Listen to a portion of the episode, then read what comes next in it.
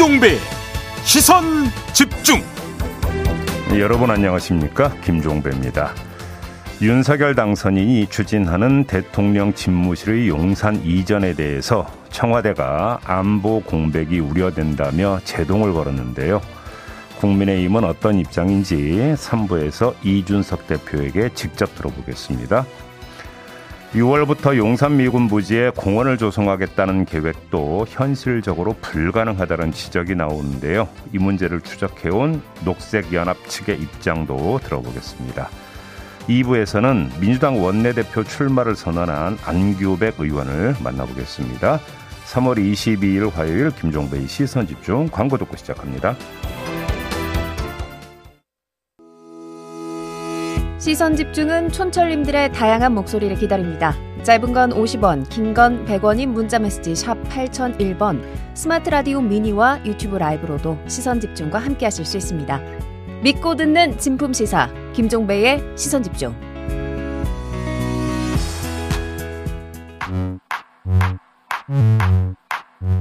뉴욕에 뉴욕 타임즈가 있다면 시선 집중에는 JB타임즈가 있다. 촌철살인 뉴스 총정리 JB타임즈. 네, 더마과 함께 시선 집중의 문을 열겠습니다. 어서 오세요. 네, 안녕하세요. 더마과입니다. 오늘도 삐딱선 정신에 입각해서 주요 뉴스 챙겨 드릴 텐데요. 멀탱이 님이 출근길 늘 잘 듣고 도움이 많이 되고 있습니다. 첫 참여라 기분도 좋습니다. 해주셨어요. 어, 멀탱이님. 네, 인사 한번 네, 해주세요. 네, 닉네임이 좀 그 생소하긴 하네요. 그러니까 새로 들어오신 분 이런 분들을 특히 환영합니다. 아하. 어서 오시고요. 한번 들어오시면 못 나가는 거 아시죠? 네. 아, 끊임없이 매력을 발산해 주시겠다라는 음, 네. 다짐으로 듣고요. 음.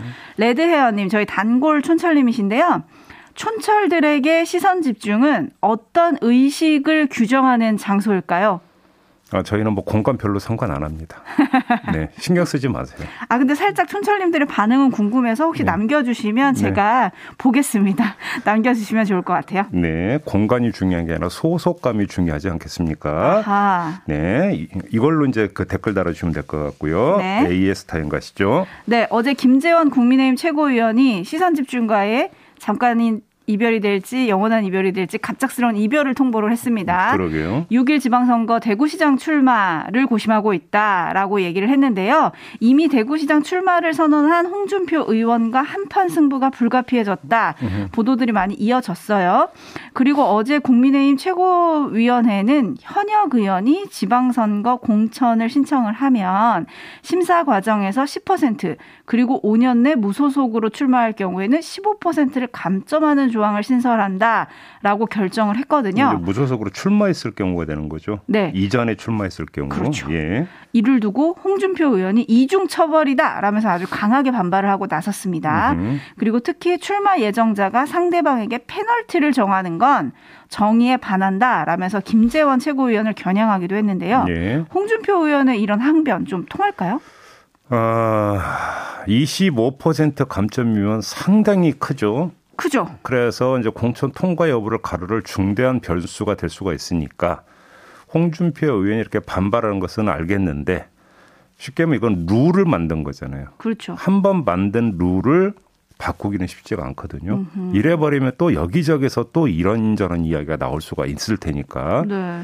그렇기 때문에 어, 홍준표 의원의 이런 반발이 받아들여질지 솔직히 좀 약간 그 미지수인 것 같은데요. 음. 이 문제는 3부 이준석 대표 인터뷰가 예정이 돼 있으니까 이때 한번 좀 물어보도록 하겠습니다. 네, 네. 잠깐 기다려 주시고요.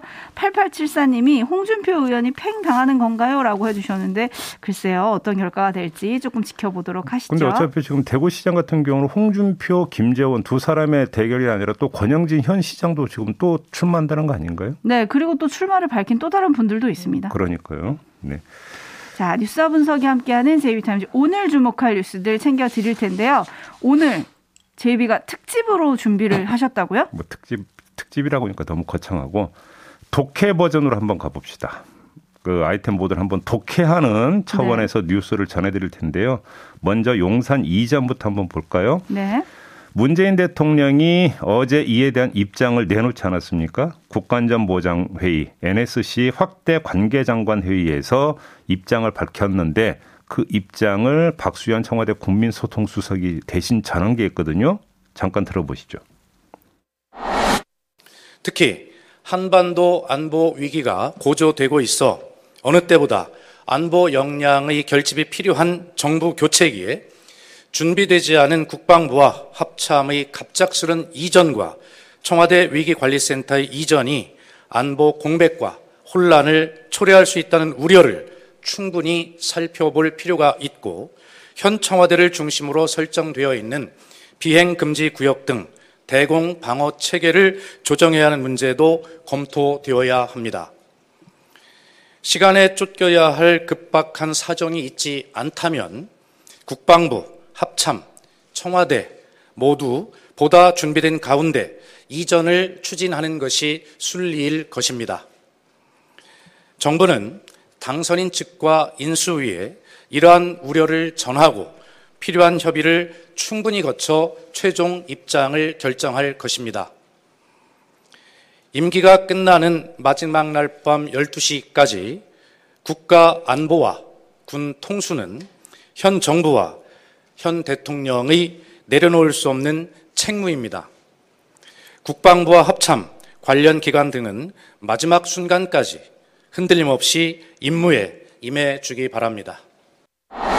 네, 박수현 수석이 전한 이 그 문재인 대통령 입장에서 주제 문장은 맨 뒤 두 문장에 있습니다. 임기 마지막 날 밤 12시까지 군 통수는 현 대통령의 책무라고 했습니다. 네. 통수라고 하는 개념이 뭡니까? 이렇게 되어버리면 국방부나 합창은 누구의 명령을 들어야 되는 겁니까? 5월 9일 밤 12시까지는 당연히 문재인 현 대통령의 명령을 들어야 되는 겁니다. 어, 네. 다른 사람의 명령은 들을 수가 없는 겁니다.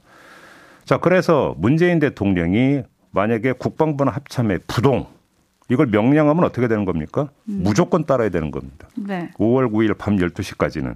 바로 이거에 대해서 맨 마지막 문장에서 마지막 순간까지 흔들림 없이 임무에 임해주기를 바란다가 그 뜻으로 읽어야 되는 겁니다. 음. 다른데 얘기 듣지 말고 네. 현재의 국군 통수권자인 문재인 대통령이 명령을 들어라. 지금은 부동이다. 움직이지 말라. 네. 이 이야기 아니겠습니까? 이거를 그냥 어제 이렇게 분명히 밝힌 거라고 봐야 되는 거고요. 음. 이러면 국방부나 합참은 방을 빼서는 안 되는 겁니다. 5월 9일 밤 12시까지는. 음. 그렇죠? 네. 그러면 윤석열 당선인의 계획은 5월 9일 밤 12시까지는 추진할 수가 없게 됩니다. 음. 실행을 할 수가 없게 되는 거고. 네. 그래서 어제 인수위에서 뭐 입장이 나온 거 아니겠습니까? 그렇죠. 그런데 문제는 자 그러면 일단 청와대로 들어가야 되는 거 아니냐라는 얘기가 당연히 나오게 되는데 네. 안 들어간다라는 거잖아요. 통일동 집무실로 가겠다. 그냥 이제 그 지금 인수위 그 사무실에서 일단 대통령 직무를 시작을 하고 그러면서 그때부터 이전을 추진한다. 이런 이야기가 되는 거니까. 네. 그러니까 5월 10일 0시부터는 대통령이 윤석열 현 당선인이 대통령이 되는 것이니까 이때부터는 그렇게 추진을 하겠죠. 이때는 이제 어떻게 되는지 하면 그러면 신구 정권 간의 관계가 아니라 대통령과 국민의 관계가 되어버리는 것이 되는 거죠. 음, 네. 국민이 얼마만큼 그럼 이거에 대해서 동의할 수 있느냐가 관건이 될 것 같고요. 또 한 가지 가지로 나온 게 어제 장재원 당선인 비서실장과 이철희 청와대 정무수석이 실무 협상을 진행을 하다가 오후 2시부터 실무 협상에 들어갔거든요. 네. 근데 문재인 대통령이 NSC에서 이 이야기를 한 게 오후 4시고 박수현 수석이 4시 반에 브리핑을 한 거 아니겠습니까? 네. 그러면서 실무 협상이 틀어졌다. 음. 합의 본 게 없다. 이런 이야기가 나왔습니다. 이렇게 되어버리면 정권 인수인계 부분에서 여러 가지 문제가 발생할 수도 있겠다. 이 점도 함께 봐야 되는 것이 되겠죠. 네, 때문에 지금 국민의힘 내부에서는 대선 불복이다 이런 아주 격앙된 반응도 터져 나왔고요. 윤석열 당선인은 안타깝다. 청와대 이런 반응이 안타깝다. 취임 즉시 청와대 개방하고 통일동 집무실에서 업무를 시작하겠다 이런 입장을 밝혔거든요. 대선 불복이라고 주장을 하면 그러면 현 대통령 임기에서는 직무유기 아니냐라는 이야기가 나올 수가 있죠. 음흠. 아니 5월 9일 밤 12시까지는 대통령의 직무를 성실히 수행해야 되는 의무가 있는 거잖아요. 네. 문재인 대통령은. 그래서 그에 입각해서 국군 통수권자로서 입장을 밝힌 거잖아요. 안 하면 그것이 직무유기인데 그러면 그 책임질래 이렇게 하면 어떻게 되는 겁니까? 그러니까 이건 뭐 그러니까 그 대선 불복이다 이렇게 갈 성질의 문제는 아닌 것 같습니다. 음, 그래서 문재인 대통령과 윤석열 당선인 어쨌든 만남을 조율하는 중이었는데 지금 이런 것 때문에 지금 틀어졌다 이런 얘기들이 많이 나오고 있는데 네. 하나 궁금한 거는 지금 이렇게 외부의 목소리를 내는 이유가 뭘까요? 일각에서 이제 정권 이양에 대한 발목 잡기로 비춰질 수도 있다 뭐 이런 얘기들도 하잖아요. 이게 자 한번 봅시다. 그렇게도 이제 볼 수가 있겠죠. 근데 또 다른 관점에서 볼 수가 있는 게 인수위 쪽에서 어, 대통령 집무실 이전 계획을 공개적으로 밝히기 전에 현 청와대와 긴밀히 소통하면서 미리 알리고 그러면서 만약에 조정을 했다면 어떻게 됐을까요? 조정을 했는데 이 조정 과정에서 양갈래가 다 있는 것이겠죠. 문재인 대통령이 어제 입장 밝힌 거 이건 좀 아니다. 음. 그러니까 좀 유보 좀 해달라고 강하게 이야기를 하면 아 그러면 인수위 단계에서는 추진이 어려우니까 취임 후에 밝히는 게 낫겠다. 윤석열 당선인이 이렇게 이제 갈 수도 있는 거고. 그다음에 윤석열 당선인이 아주 강하게 드라이브를 걸어서 청와대를 설득한다면 양쪽에서 지금 이견이 노출될 여지를 없애버리는 거 아니겠습니까? 그렇게 놓고 본다면 소통을 강조하는데 인수위에서 아, 신구 대통령 간의 소통을 지금 제대로 하고 있느냐도 좀 따져봐야 된다는 거죠. 네. 어차피 지금 현재로서는 권한을 가지고 있는 게 문재인 대통령이라고 한다면 문재인 대통령한테 소상히 이 어떤 그 계획과 정보를 공유를 하면서 양해를 구하고 부탁을 하는 이런 소통의 과정이 먼저 있었어야 되는 거 아닌가요? 음.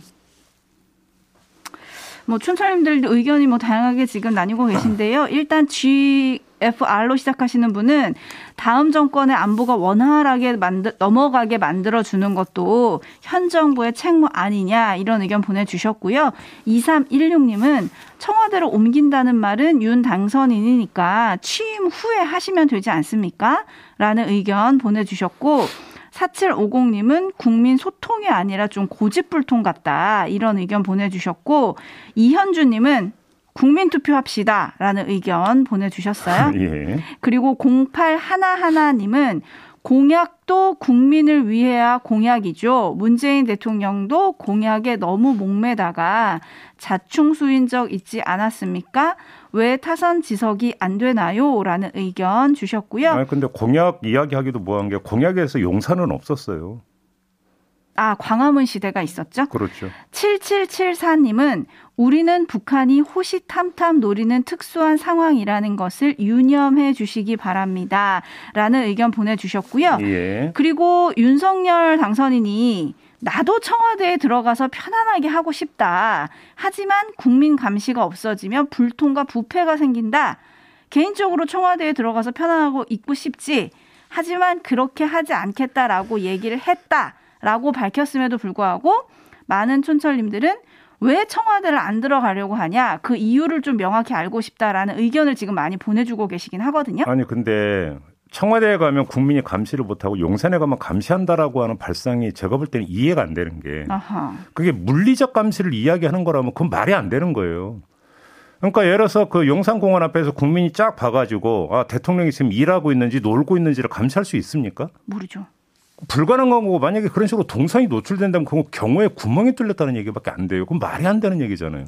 그러니까 음. 청와대에 가면 대통령과 국민이 감시하고 용산가 그러니까 감시 못하고 용산 가면 감시할 수 있다. 이 논법이 어떻게 성립이 되는 거죠? 네. 문재인 대통령과 윤석열 당선인 만나긴 만날까요? 만나긴 만나야 되는 거죠. 네. 근데 늦어지고 있으니까 문제인 거죠. 그러게요. 그리고 오늘 국회 국방위원회는 전체 회의를 열어서요. 대통령 집무실 이전 관련 국방부 긴급 현안 보고를 받는다고 합니다. 여야 난타전이 예상이 되는데요. 어떤 말이 오고 갈지 시선 집중하겠고요. 어, 라디오 헤드님, 어쨌든 청와대 개방되면 더마카 JB가 청와대 앞에서 시선 집중 JB 타임 특집 공개 방송 가자 해주셨는데 글쎄요 이런 날이 네 아무튼 지켜보도록 봄, 봄맞이 봄맞이 방송 한번 하면 돼요. 네. 네 독해 특집으로 함께하는 JB 타임즈 다음 주목할 뉴스는 어떤 건가요? 인수위 코로나 비상대응 특위가 어제 첫 회의를 가졌습니다. 네. 이 자리에서 안철수 인수위원장 겸 특위위원장이죠. 이런 이야기를 했습니다. 먼저 무너진 정치 방역의 폐허 위에 과학 방역이라는 든든한 성을 지어야 한다. 음. 이렇게 이야기를 했고요. 그러면서 이런 말을 덧붙였는데 같이 들어주시죠. 그간 현 정부에서 시행했던 정책들을 점검하고 무엇이 잘못되었는지 확인하는 일부터 시작해야 합니다. 사회적 거리두기, 단계적 일상 회복, 백신 패스, 백신 부작용 문제, 아동 백신 접종에 대한 가이드라인, 위중증자를 위한 병상 및 의료진 확보 문제, 경부용 치료제의 수급 문제 등 점검해야 할 부분이 너무나도 많습니다.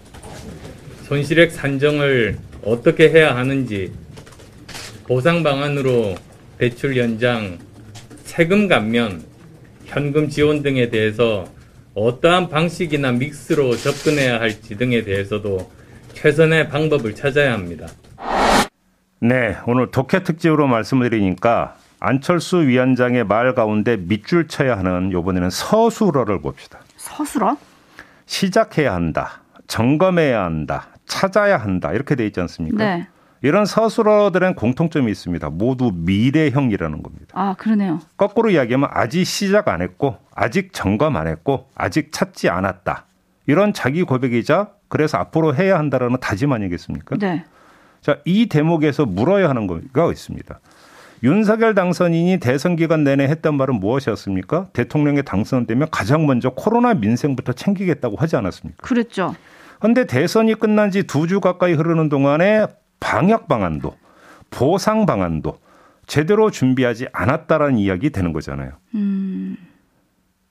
자, 한번 비교를 해볼까요? 대통령 집무실 이전 문제와 한번 비교를 해봅시다. 그럼 아주 극명하게 대비되지 않습니까? 네. 그럼 1호 사업이 뭐가 되는 겁니까? 코로나가 아니라 이전이 되어버린 거잖아요. 어허. 그러면 대선 과정에서 나왔던 그 윤석열 당선인의 말은 어떻게 되는 겁니까? 자, 어제 김재원 최고위원이 뭐라고 했습니까? 대통령실 이전은 대선 기간 선대본에서 팀을 꾸려 준비를 해왔다. 라고 했잖아요. 네. 이 말이 사실이라면 대통령에 대해 당선되면 가장 먼저 하겠다라는 코로나 준비를 왜안 했습니까? 선대본 음. 과정에서. 그리고 어, 대통령 선거가 끝난 지 두 주 가까이 흘렀는데도 왜 아직 안 하고 있는 겁니까? 왜 어제서야 특위회의가 처음 열리게 되는 거죠? 음흠. 이것도 문제가 있는 거 아닙니까?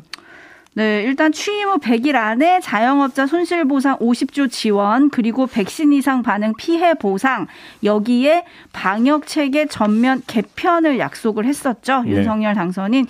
그 약속을 일단 국민이 기억을 하고 있습니다.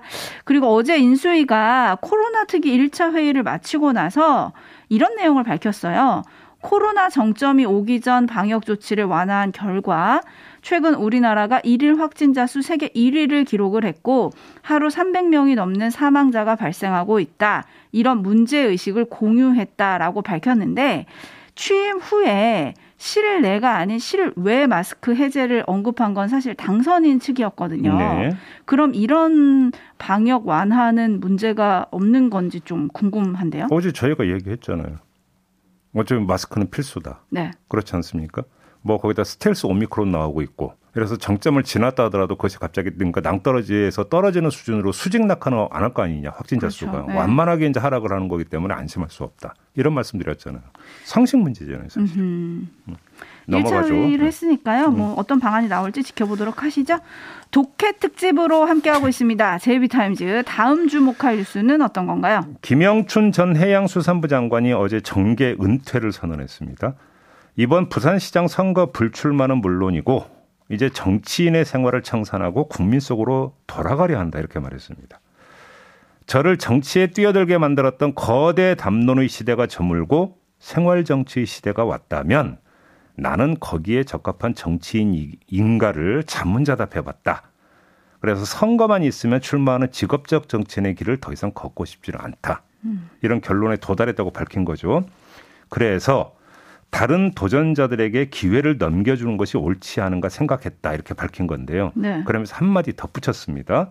세대의 문제가 아니라 너무 오래 정치를 해온 개인의 문제로 바라봐 주시면 좋겠다. 이런 말도 함께 했, 했는데요. 이 말 속에서 우리가 밑줄 쳐야 되는 건 어딘가요? 이번에는 문장이 아니라 단어를 꼽아봤는데 단어? 거대 담론과 세대라고 하는 단어가 제가 볼 때는 충돌하고 있습니다. 네. 거대 담론의 시대는 같고 그래서 정계 은퇴를 하는데 이런 결정은 세대의 문제는 아니다 이렇게 선을 긋은 거잖아요. 음. 그냥 이것저것 다 떠나서 간단히 얘기는 586의 문제를 키우지 말라라는 뜻으로 저는 읽었는데요. 아하. 이렇게 읽으면 앞뒤가 좀 호응하지 않습니다. 왜 그러냐면 이건 제 의견이 아니라 그냥 우리 사회에서 많이 나왔던 이야기를 그냥 인용하는 선에서 말씀을 드리면 김영춘 그 전 장관 본인이 정말 거대 담론의 시대가 끝났다고 판단했다면 586 정치에 대해서도 답을 내놨어야 되는 거 아니겠습니까? 음. 왜? 586 정치에 대한 세간의 평가는 거대 담론, 뭐 이데올로기에 의지한 정치라고 평하고 있기 때문이거든요. 네. 그게 옳든 그러든 간에. 그래서 드리는 말씀이고요. 현실적인 문제 하나를 좀 추가를 하겠습니다. 586 정치인은 지금 바로 퇴장할 수는 없습니다. 퇴장하면 안 된다는 뜻이 아니라 현실적으로 퇴장할 수 없다라는 건데요. 그들이 따리를 틀고 있는 곳은 국회잖아요. 네. 아직 임기가 2년 남아 있지 않습니까? 따라서 물러나라는 주장은 그 주장이 옳건 그러건 간에 당장은 현실적일 수가 없습니다. 지금 입에 올려야 하는 생산적인 얘기는 586 정치인의 거취 이전에 586 정치의 수명이겠죠. 음. 이에 대해서 치열한 토론을 벌이고 여기서 평가의 공통 분모가 형성된다면 그게 2년 후 공천이 기초가 될 수가 있겠죠. 네. 이 점을 좀 봐야 되는 거고 그래서 정말로 김영춘 전 장관이 꽂힌 것처럼 거대 담론의 시대가 가고 생활 정치의 시대가 왔다면 그러면 거대 담론의 정치를 누가 선도했고 거기서 어떤 문제가 있었는지에 대한 사실은 집단 토론이 먼저 있어야 되는 거 아니냐. 네. 그런 생각을 한번 해보게 됐던 거죠. 그리고 토론은 정치권에서 하시고 판단은 민심이 할 거다라는 말을 저는 꼭 드리고 싶고요. 예. 3390님이 오늘 제일타임즈 언어 영역 수업 같아요라고 해주셨는데 다음에는 그러면 수리 영역 특집으로 찾아뵙도록 제가 하죠. 제가 그걸 잘했으면 지금 인생이 달라졌어요. 마무리하실까요? 넘어갈까요? 네, 더마과 수고하셨습니다. 고맙습니다.